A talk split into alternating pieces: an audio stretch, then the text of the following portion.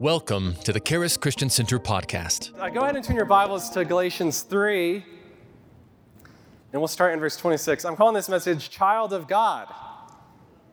Child of God. And um, God was kind of speaking to me earlier. This is just a single message for y'all tonight. So, um, but there are too many people um, who've been called sons and daughters of God who's still going around kind of carrying an orphan spirit, an orphan heart. And um, God kind of spoke to me about this um, subject, but we are no longer orphans. And um, man, this is, this is really powerful, but um, man, sons and daughters, there's something special about the, the, the heart, the, the spirit, the desires of sons and daughters. You know, sons of God, they have a desire to come home. They have a, they have a strong desire to, to come to those family reunions. You know, an orphan spirit, that kind of leads people into isolation. God does not call people into isolation. He actually places people in, in family, in relationships. So, sons, they have a desire to be home, they have a desire to reunite. I remember when I first went off to college, I, I really liked coming back for Thanksgiving, coming back for Christmas, coming back on summer breaks. I, I especially loved coming back to this church. I kind of realized, like, I, I like seeing my parents, but after, after a week or two, I was kind of ready to have a little space I was a man, you know, when I turned 18, and, and I appreciated my independence and my space. But I really, I really um, realized I loved coming back to this church. This church, this body of believers was a, was a home to me. It was a family to me. So that, that was just in my heart. Um, sons and daughters, they have a strong desire for family, for authentic connection. Uh, sons and daughters are also not scared to take direction. I heard it well up here. There's some people who are actually, they, they kind of run away from family, run away from fathers, from mothers, because they don't want to take direction. They don't want to be held accountable. They just want to do what they want to, do what they want to. That, that's, that's an orphan heart that just causes people to just do what they want to. And in order, in order to do what they want to, they kind of separate themselves, especially when they're about ready to go into a season of, I'm going to do what I want to. So, season, it can be a whole lifelong season, and that's, that's very tragic. So, um, we are no longer orphans. Amen. That's my first point tonight for this message called Child of God. We are no longer orphans. Galatians 3.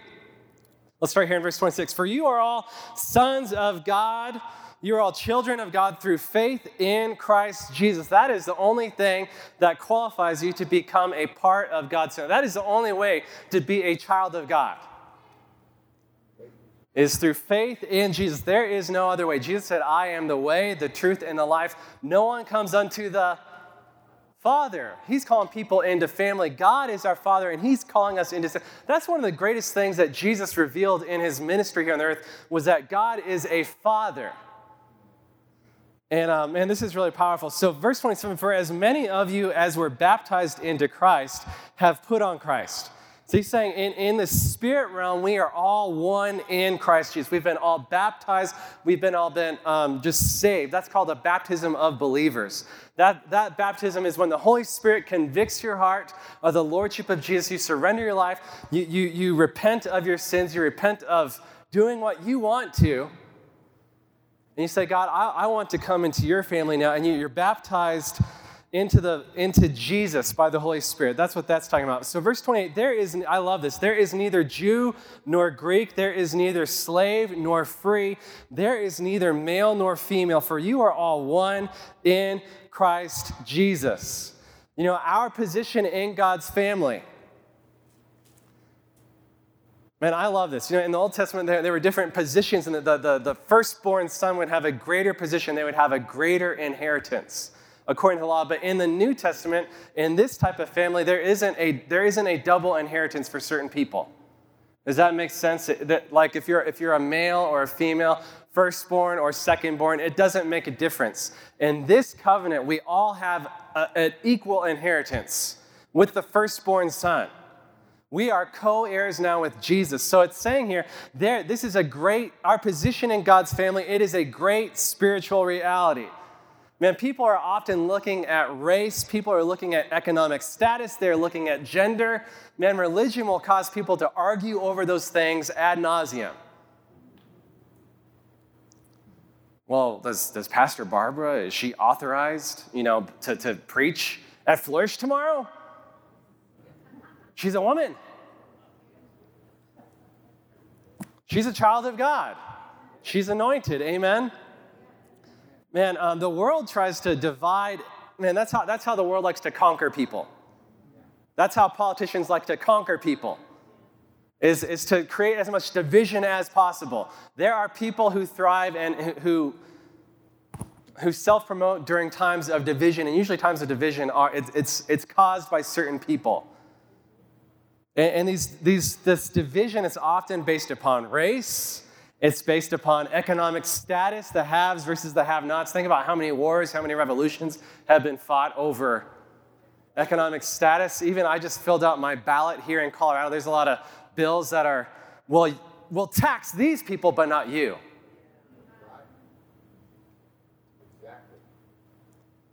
So it's trying to pit the, well, if you make this, then you better vote for this because it's not even going to affect you. Taxes always trickle down, though. They always find a way to, to hurting the people in the middle. Rich people just find ways to get out of it. And it's always the people who voted those people in that end up getting hurt the most. It hurts everybody. Economic stat, and, and even gender. Man, there, there's so much um, just crazy nonsense out there about gender right now. God has something so much better, something so much deeper. We're called to be part of his family. Let's go on here. So there's neither Jew nor Greek, slave nor free, male nor female, for you are all one in Christ Jesus. And if you are Christ, then you are Abraham's seed and heirs according to the promise. So he said, if you are male, female, Jewish, Greek, rich, poor, slave, free, if you believe on Jesus Christ, you are all part of God's family. You are all Abraham's seed. You are all, all part of the promise that was given to Abraham. I like what the angel of the Lord spoke to Abraham when he was, after he, after he um, was going to offer his son Isaac. This is in Genesis 22. So go ahead and turn to Genesis 22 verse 15. Keep a finger there in Galatians, though, but go to Genesis 22, 15 through 18. So it says, The angel of the Lord called to Abraham a second time out of heaven and said, By myself I have sworn, says the Lord. God, it's God swore this by himself. He, he, he is committed to this promise that he's making to Abraham and to Abraham's seed. Who here is in Christ? If you are in Christ, this is a promise for you, a promise to Abraham's seed. We see this here in Galatians 3. So this is this is a promise the Lord has sworn by himself, because you have done this thing and have not withheld your son, your only son. Blessing, I will bless you, and multiplying, I will multiply your descendants as the stars of the heaven and as the sand which is on the seashore. God wants to bring increase to his family. God's kingdom is still increasing. I love this. And your descendants shall possess the gate of their enemies.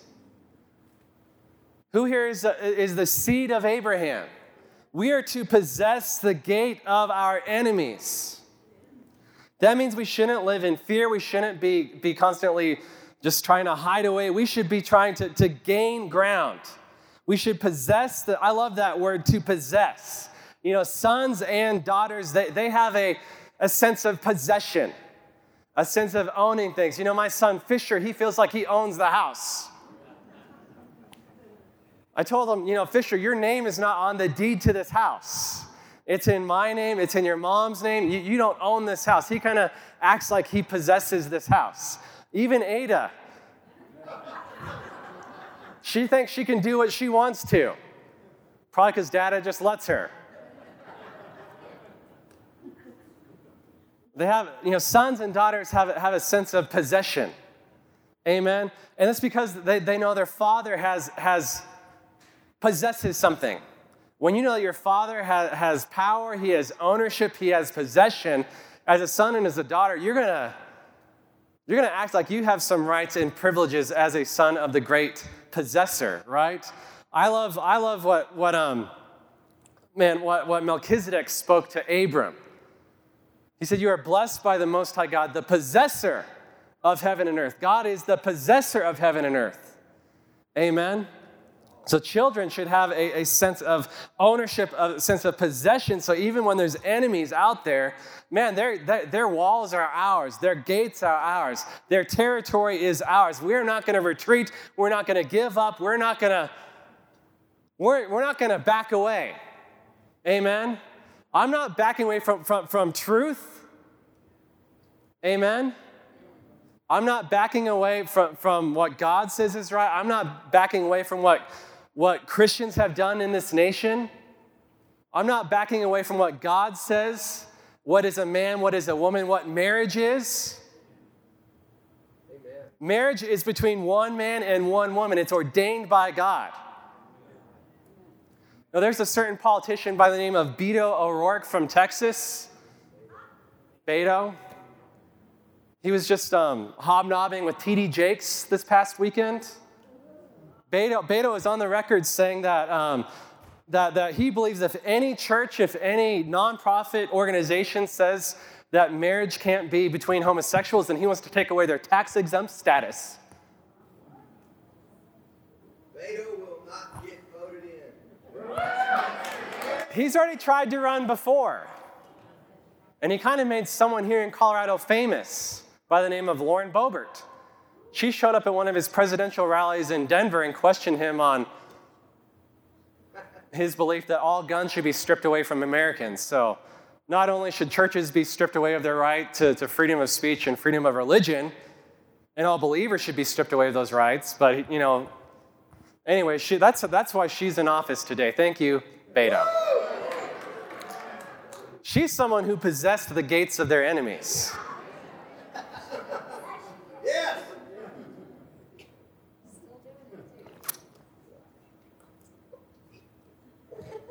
Amen. All right. I need to get back on my notes here. So, your descendants shall possess the gates of their enemies. In your seed, all the nations of the earth shall be blessed because you have obeyed my voice. Abraham's seed will possess the gate of their enemies. And I'm not, I'm not living in fear today. God gave me a word when Ada was born from Psalm 112. You can turn there as well. Psalm 112 verse 1 through 3. Sorry, I'm having you flip all around while keeping a finger in Galatians. Keep a finger in Galatians. I'll get back there. Don't worry. Psalm 112, verse 1 through 3. It says, Praise the Lord. Blessed is the man who fears the Lord, who delights greatly in his commandments. This is a promise. This is a song to people who are covenant people, people who are the seed of Abraham. Their descendants will be mighty on the earth. My children, my son, my daughter, they are going to be mighty on the earth. The generation of the upright will be blessed. Wealth and riches will be in his house, and his righteousness endures forever. And that is so awesome. Wealth and riches will be in his house. Man, God has special promises for his children. You are an heir according to the promise. Let's go back to, to Galatians. Let's go back to Galatians here. Galatians 3:29 says it says if you are Christ you are Abraham's seed and heirs according to the promise. God has promises for his children.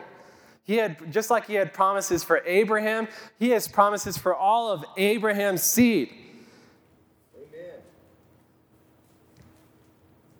Man, that blessing, that is a powerful blessing, a blessing of ownership, a blessing of victory, a blessing of possession. Blessed be Abram of God Most High, possessor of heaven and earth. Blessed be God Most High, who has delivered your enemies into your hand. There will be enemies out there, but we don't need to be scared of them. I'm not scared of Beto.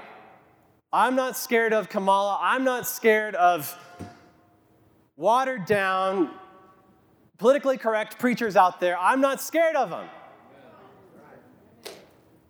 I'm not scared uh, of, man, I, I'm a child of God. You attack me as a child of God, I know who backs me up. So I'm not going to live life in fear. We are heirs according to the promise. Galatians 4, verse 1. Now I say that the heir, as long as he is a child, does not differ at all from a slave, though he is master of all, but is under guardians and stewards until the time appointed by the Father. This is where Fisher is at right now. He is He's not an owner of my house yet. He, he's still, his chore is to go pick up dog poop in the backyard. He's, he's on slave status right now. He thinks he's an owner, he thinks he can do what he wants to, but I, I remind him you are under guardians and stewards until the time appointed by me and your mom. And until then, you need to go do your chores. Even so, we, when we were children, were in bondage under the elements of the world. But when the fullness of the time had come, God sent forth his Son, born of a woman, born under the law, to redeem those who were under the law, that we might receive the adoption as sons. When Jesus came and he redeemed us, that word redeemed, what did Jesus redeem us from? We, he, he redeemed us from slavery. He redeemed us from slavery to several things slavery to the law, to the curse of the law. We are redeemed from the curse of the law. Jesus Christ died on the cross. He shed his blood that the curse would, would be lifted off of us. The, Jesus became a curse for us so that we might be blessed through faithful Abraham. So anything that is mentioned in the curse, that curse the law, I know it is not for me. I know it is not God's will for me. I know that Jesus has already paid for. That, that word redeemed means to be paid in full. I, I, don't, I don't have to spend one day sick and feel like, it, like this is something that I have to have in order, in order to, to learn to be patient or to learn to, to whatever because Jesus took the curse of the law upon himself. Anything that's mentioned in the curse. Galatians 3:13 it says Christ has redeemed us from the curse of the law having become a curse for us for it is written cursed is everyone who hangs on a tree that the blessing of Abraham might come upon the Gentiles in Christ Jesus that we might receive the promise of the spirit through faith. So if you are in Christ you are not cursed. The curse. If you read about the curse of the law in Deuteronomy 28 from verses 15 through 68. It lists all the curses, anything mentioned in the curse. Jesus paid with his blood, so that does not have to be in your life. Disease is mentioned in the curse. So I, I know as, as, a covenant child of God, I can confess, I can believe this promise that no plague shall come near my dwelling. Poverty is mentioned in the curse. I know that because I'm blessed, because I'm the seed of Abraham, because I'm a child of God, because Jesus has blessed me, I'm a co heir with Jesus. I, I know that this promise is available to me that whatever I set my hand to will prosper. I don't even know how it works. Yeah. I don't even know how it works, but I just try to listen to God and set my hand to what He says to set my hand to, and it prospers. Know, a few months ago, I, I, I, um, I bought a really old flute. I played it here at a service. It was made in 1895. I got a really good deal on it. I bought this flute for about $5,000. It was completely black. I just took it apart, shined it up, played on it for a few months, and then I, I found another one just like it, but a little bit older. It was made in 1883. So I felt like I should buy the 1883 flute and sell the 1895 flute and I just listed the 1895 flute. And I, I, have never sold an antique instrument like that before. But within a month, actually, a month or two after having listed it, I sold it for $10,000. I, I didn't even know what I was doing. I just try to listen to God and set my hand to what He tells me to set my hand to and do whatever He wants me to do. Poverty, poverty is not part of my identity. It's part of the curse. It's part of the curse. You know, if you want to be poor, you can be poor. I was asked if, I, if I'd want to go to like a debate, an interdenomin- interdenominational debate, and you know, debate the side of the prosperity gospel. I just said no. You can come hear me preach if you want to learn, but um, I already knew that. Anyways, yeah, just sometimes, some, sometimes to, to a fool you answer, sometimes to a fool you don't answer. I'm, I'm redeemed from defeat. Defeat is part of the curse. Being, having your enemies overtake you, having them possess your gates. I'm not a defeated person, I'm a victorious person. I am more than a conqueror through Christ who loves me. Madness. That is part, man, the world has gone mad.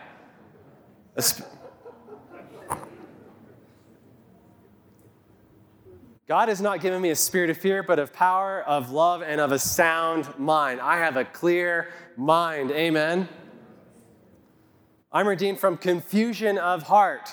Jesus said to let not your heart be troubled. Believe in God, believe also in me. My heart is not confused.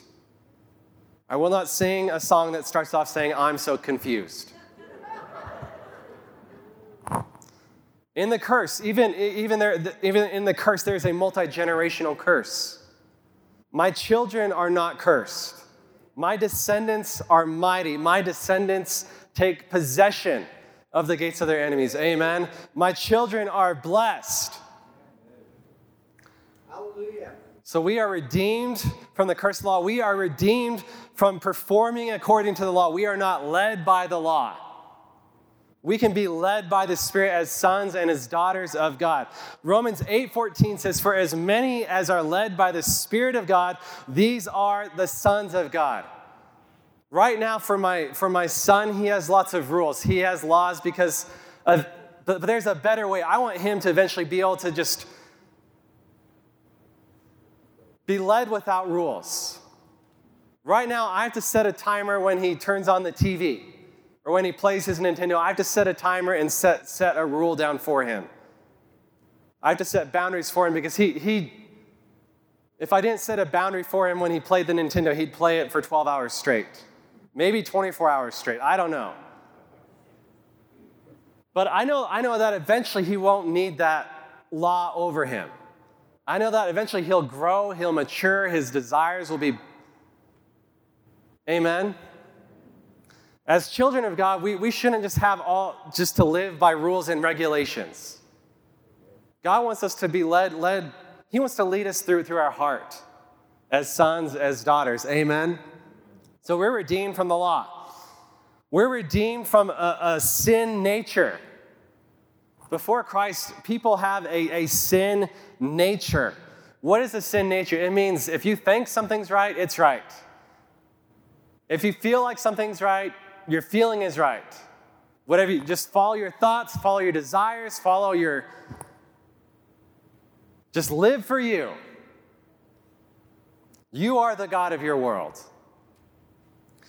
Ephesians 2 3, it says it this way Among whom also we once conducted ourselves in the lusts of our flesh, fulfilling the desires of the flesh and of the mind. That's interesting that, the, that there is a sin nature in the flesh, but also in the mind.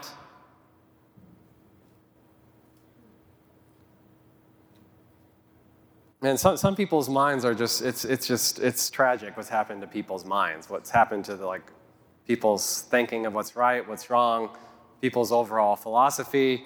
Man, when you throw God out, it it, it um, allows other things to, to come in. Fulfilling the desires of the flesh and of the mind, and we're by nature children of wrath just as others. I'm not a child of wrath, I'm a child of God, I'm a child of the King, I'm a child of righteousness.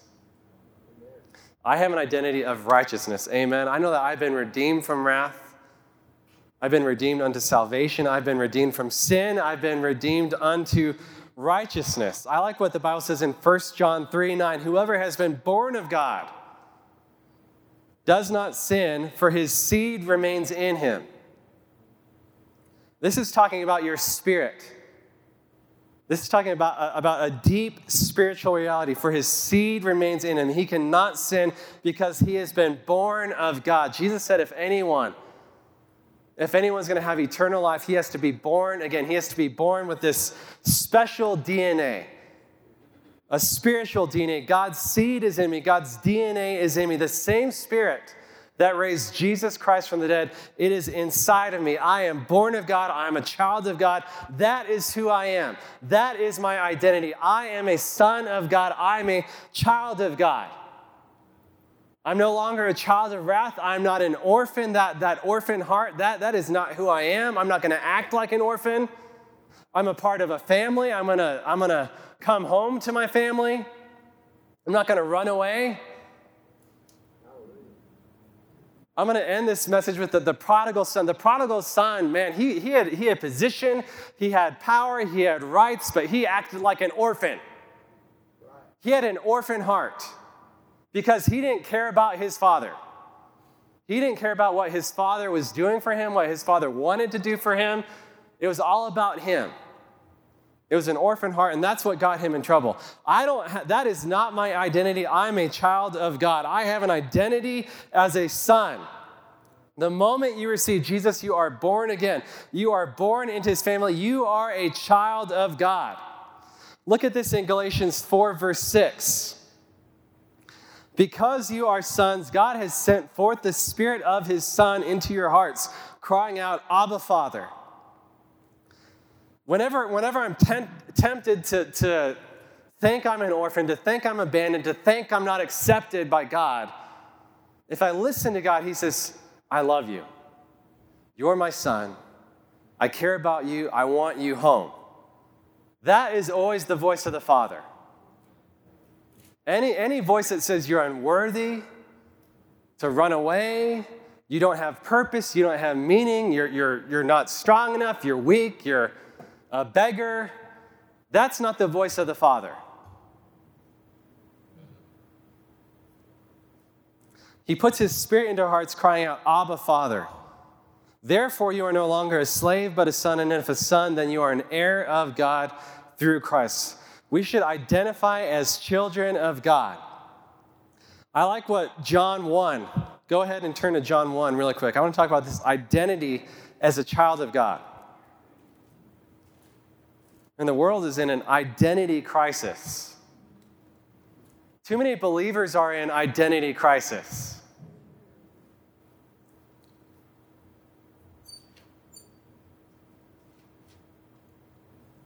John 1 12 and 13, it says, But as many as received him, to them he gave the right to become the children of God.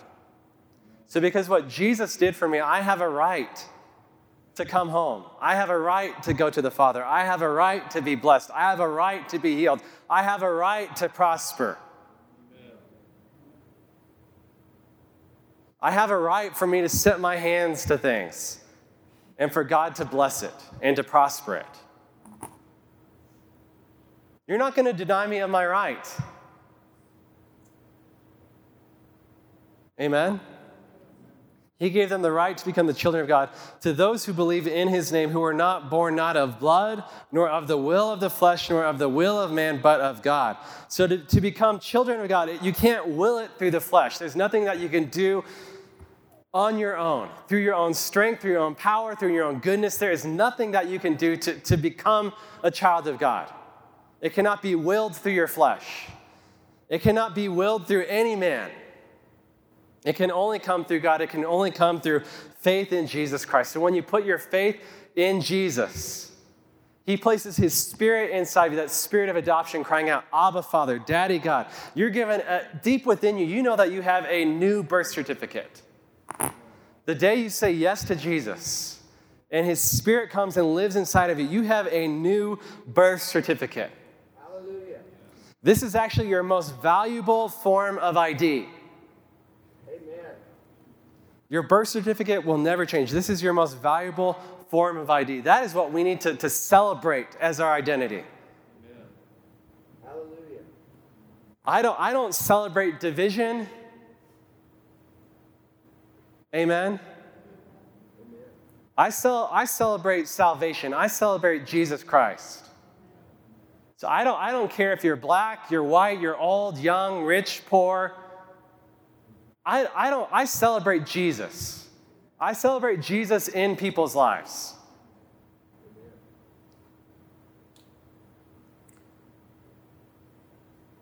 You're given this new birth certificate, this new spirit within inside of you that always that you have this like navigational system inside of you. That even, even if the world tries to pull you off track, there's something inside of you that, that's pointing right back to the Father. I'm not, I'm not scared of, you don't need to be scared of Pastor Aaron going bonkers someday. Because the moment I get a little bit off, I, the, the, the, God's Spirit in me is calling me back home, There are people who I'm accountable that are pointing me back home, giving me direction. People that God has pla- placed in my life, relationships that God has placed in my life. If I get a little kooky, my dad would set me straight. Pastor Mom would set me straight. Pastor Heather would set me straight. There, there are several people who would set me straight. Amen. You need to have people in your life who can set you straight. Everyone does. We have this spirit inside. Man, that is so awesome. We have this, this spiritual identity inside of us that just knows deep within us. That's just calling out to the Father. Deep calls unto deep. You know, a child by instinct knows who their mom and dad are. There's something, there's something in the heart of children, there's something in the heart of parents that know this is my son, this is my daughter. There's something about these kids that knows this is my mom, this is my dad. You know, I, I met Heather. Um, she moved here when Fisher was four years old. Her, her previous husband had passed away of, of seven years. He passed away. She moved here for Charis Bible College. We met, um, dated for a year, then got married um, three and a half years ago, right before Fisher started kindergarten. So he was five years old when we, when we got married. And um, during our year of dating, he just knew me as Aaron. He was, he was on all of our dates. I think we maybe went on two dates alone. Fisher, Fisher um, was our chaperone wherever we went. And um, so he just knew me as Aaron. He knew me as, as a friend. And um, shortly, short, shortly after we got married, we, we never taught him, you know, we never instructed him, never coached him. Just sometime after we got married, a few weeks after we got married, just in his own heart, he just started calling me dad on his own.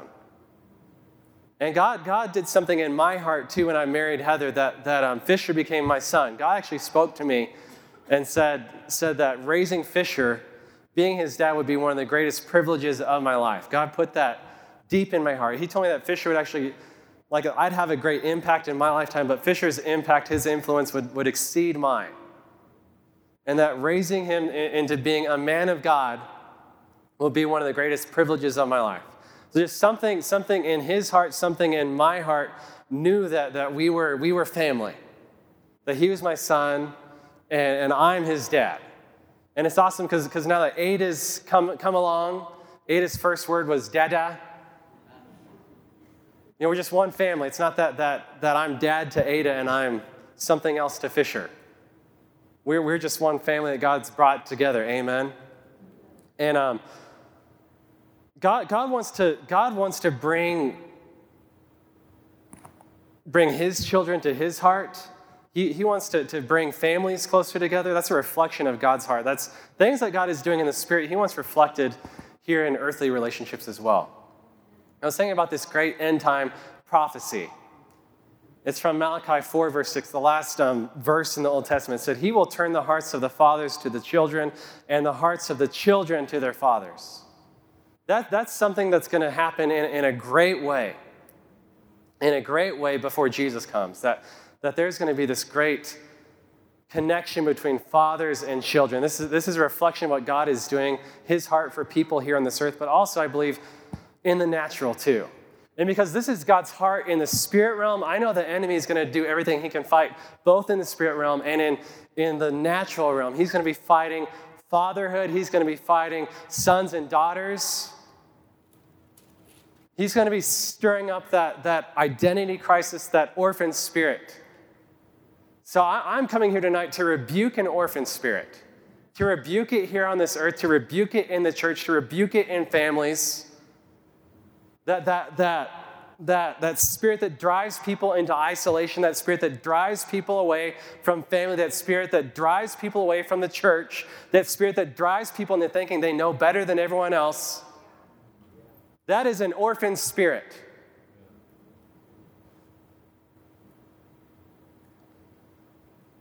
We can discern the voice of our Father. We will not answer the voice of another. We know that who our Father is.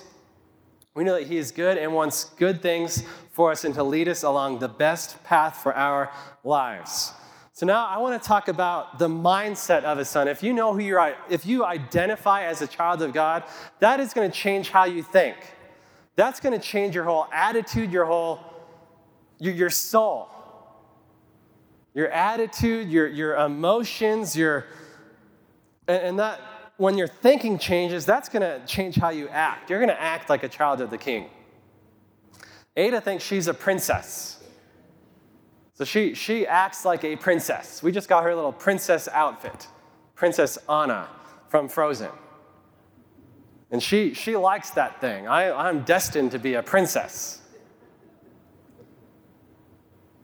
You know, Hebrews 4:16, as a son, as a daughter of the king, it says we can come boldly to the throne of grace that we may obtain mercy and find grace to help in time of need. Whenever you have a need,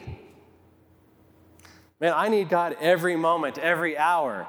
I'm coming boldly to his throne of grace all the time. We can come boldly to that throne. We don't have a spirit of fear, we have a spirit of boldness.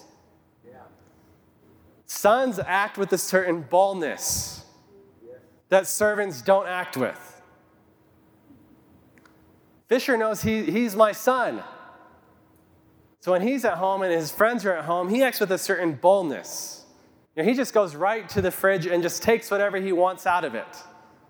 I have one pet peeve with Fisher. It's when he, he you know, I buy him pretty nice kid drinks like Capri Sun and punches and Danimals and these different things, but he'll, he'll just skip all of that and go right to my drinks. And I have like these nice uh, stevia soda drinks. They're little, Papa Lawson was over at my house and he said, Those are expensive. And Fisher just cracked it open right in front of my dad, right in front of Papa, and just took one sip. And I think it's all he drank from it. Just one sip. That's kind of a pet peeve of mine when he takes these expensive drinks and just will have one or two sips. He does that because he, he knows he's a son. He can be bold because he's a son. Ada is a daughter. She knows she's my daughter, so she knows she can be bold as a daughter.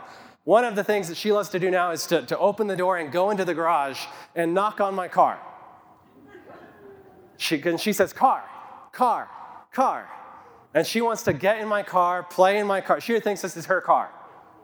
She likes to push all the buttons, you know, drive the steering wheel. She's not strong enough to honk the horn, but she says, beep, beep, beep. She feels like this is her car. She's not even 16, she's barely, she's gonna be two in a couple weeks. So Sunday, I just let her sit in my lap. I, I, got the keys going. I showed her the garage door opener. I let her push that button. She loves to push buttons. And the garage door opened up, and she started clapping. She was really excited. And I turned on the car with her sitting in my lap in the driver's seat. She got really excited. And we just went on a little cruise around the neighborhood. I, I played her favorite song. It's been her favorite song for the past Two years, basically. So I thank God. And whenever, you know, the song goes, I thank God, she goes, God. It's the one word she knows from that song. And it's the, it's the one song that I know will calm her down. So we just did family photos this past weekend. And um, she doesn't like sitting still for pictures or, or, for anything, really. So the only way we can get her to, to sit still and be excited and smile is to play I Thank God. So we have that thing on repeat in our back pocket, full blast while we're taking our family pictures, and she's smiling and looking happy. Take a picture. but one year ago, we did family pictures, and I remember we, we did the exact same thing. We had to play the exact same song, full blast, on repeat, in our pocket for our family pictures exactly a year ago. It's kind of funny. Nothing new under the sun. So we, we went, went for a little drive Sunday afternoon around the neighborhood. You know, she got to push up, up and down with the window, and we just had, I thank God, on full blast, and she thought she was really cool. Driving her car, because this is her car, car, dada, car. Heather, Heather claims I just let her do whatever she wants to. I think she's right.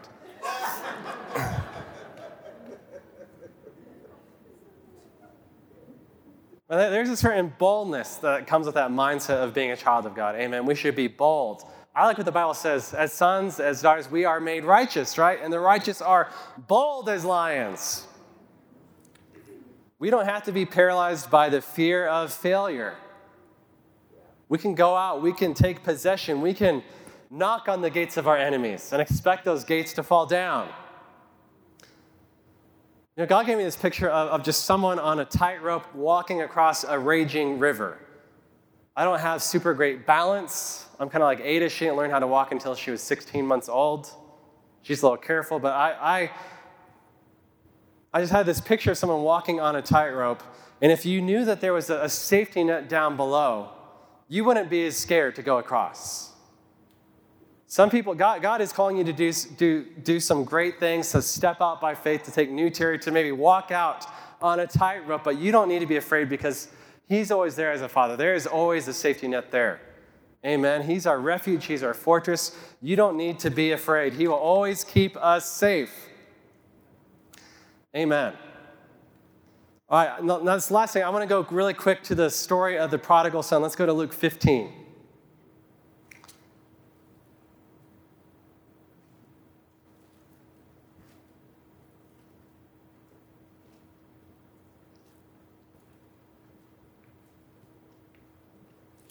We'll start in verse 11. It says, Then he said, A certain man had two sons. The younger of them said to his father, Father, give me the portion of goods that falls to me. So he divided to them his livelihood. And not many days after, the younger son gathered all together, journeyed to a far country, there wasted his possessions with prodigal living. But when he had spent all, there arose a severe famine in that land, and he began to be in want. Then he went and joined himself to a citizen of that country, and he sent him into fields to feed swine. And he would gladly have filled his stomach with the pods that the swine ate, and no one gave him anything. You know, this, this, this person was a son. He was at home with the father, but something happened in his heart. He, I, I believe he had something called an orphan spirit. He didn't realize what the father had for him. He didn't realize that he was already home, what God had already done for him. And, and he, he, he wanted to, to be isolated, to be away, to be around kooky people, to try to find his identity with kooky people.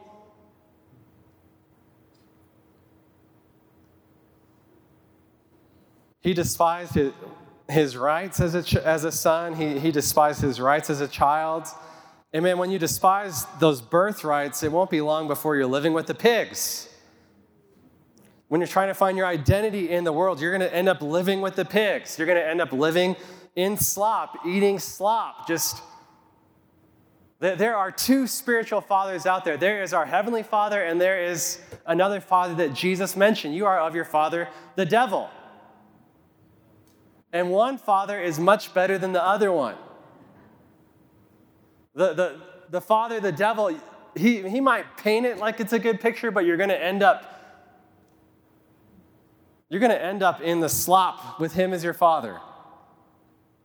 But I love this. But when he came to himself, verse 17, he said, How many of my father's hired servants have bread enough and to spare, and I perish with hunger? What caused him to come to himself? What caused him to have this revelation? What caused this light bulb moment? He just started thinking about the Father. And his mind wasn't capable of thinking about all the goodness of his Father. He could just think about a tiny bit of goodness from his Father. Hey, even my Father, even his servants, even the people who are on the bottom of the totem pole, my Father's hired servants, they have bread enough and also to spare. They actually have more than enough. He couldn't even really relate his father's love to himself, but he could just he just pictured a little bit of the father's goodness. And just, just a little bit of, of him imagining, of him picturing, of him having this realization of the father's goodness, that's what caused him to, to come back home. So he said, I'm going to rise, go to my father, and will say to him, Father, I have sinned against heaven, and before you I'm no longer worthy to be called your son. Make me like one of your hired servants. He arose, came to the Father, and when he was still a great way off, and his father saw him and had compassion and ran and fell on his neck and kissed him. And the son said to him, Father, I have sinned against heaven and in your sight. I am no longer worthy to be called your son. The father said, the father actually kind of stopped him before he was able even to give his full speech that he had practiced. The father said to his servants, Bring out the best robe, put it on him, put a ring on his hand, sandals on his feet, Bring the fatted calf here and kill it. Let us eat and be merry, for my son was dead. But he's now alive again. He was lost and is found, and they began to be merry. I love, the, I love what happens when he comes to the father's house. The son didn't have to do anything, he didn't even have to take a bath. There was nothing that son could have done to make himself worthy. He kind of thought, man, I, I want to work for it. Let me be a servant. Let me do something. But right away, just complete grace. Complete, you are completely my son. You are completely my child. You are completely worthy. You are worthy of the very best. You are worthy of the very best robe. You're worthy of this ring that represents authority. You are worthy of these sandals. You're going to take possession. God, the Father, is the one who makes us worthy. Amen. He's the one who's calling us all home right now. He's the one who's calling us all to be a part of his family. And I believe that right now it is God's heart in this great end time harvest to call in people into his family. Amen. People who, who are outside of the family to call back people who were born into the family but forgot about it. I, I God, God is not giving people an orphan heart. I believe that God wants, wants the heart of the children to come back home to the fathers and the hearts of the fathers to be towards the children. People who have compassion, people who have grace, people who put on the best robe on people, people who, who minister to other people through grace, through reconciliation, through love. Amen? Love covers a multitude of sins. That's what that, that's what that robe did. It covered all the slop, all the stink, all the failure, all of his debt, all it covered everything. So I, I, believe that right now God, God is not, and I, I just felt like preaching against an orphan spirit, an orphan heart that is coming after too many people, especially young people. Young people that, that have no sense of purpose, no sense of identity, no sense of home, no sense of family, no sense of belonging, no sense of community, no sense of value. And God, God is, is calling sons and daughters home right now. So I, I just rebuke that orphan spirit. I, I, I'm calling people home. I'm calling people back home. I'm calling new people into this home. And our home is always with the Father because Jesus paid the price. He paid the price for us to have the best, to have the best robe, the best ring, the best sandals, the, the, the best dinner. Which here I love the metaphor of a fatted calf. The world is now saying cattle is bad for the world. Man, what, what a joke. I don't care what you eat, it's your right, your body, you can eat what you want, but I'm going to eat beef until the day I die. That's good. If beef was such a bad thing, then why do, you know, vegans try to make their vegetables taste like beef? I don't take steak and try to make it taste like broccoli. So I think I know what's better. Amen? Thank you for listening to the Charis Christian Center podcast. If you would like to receive prayer, product, or more information about the ministry, go to www.charischristiancenter.com or call us at 719 418 4000.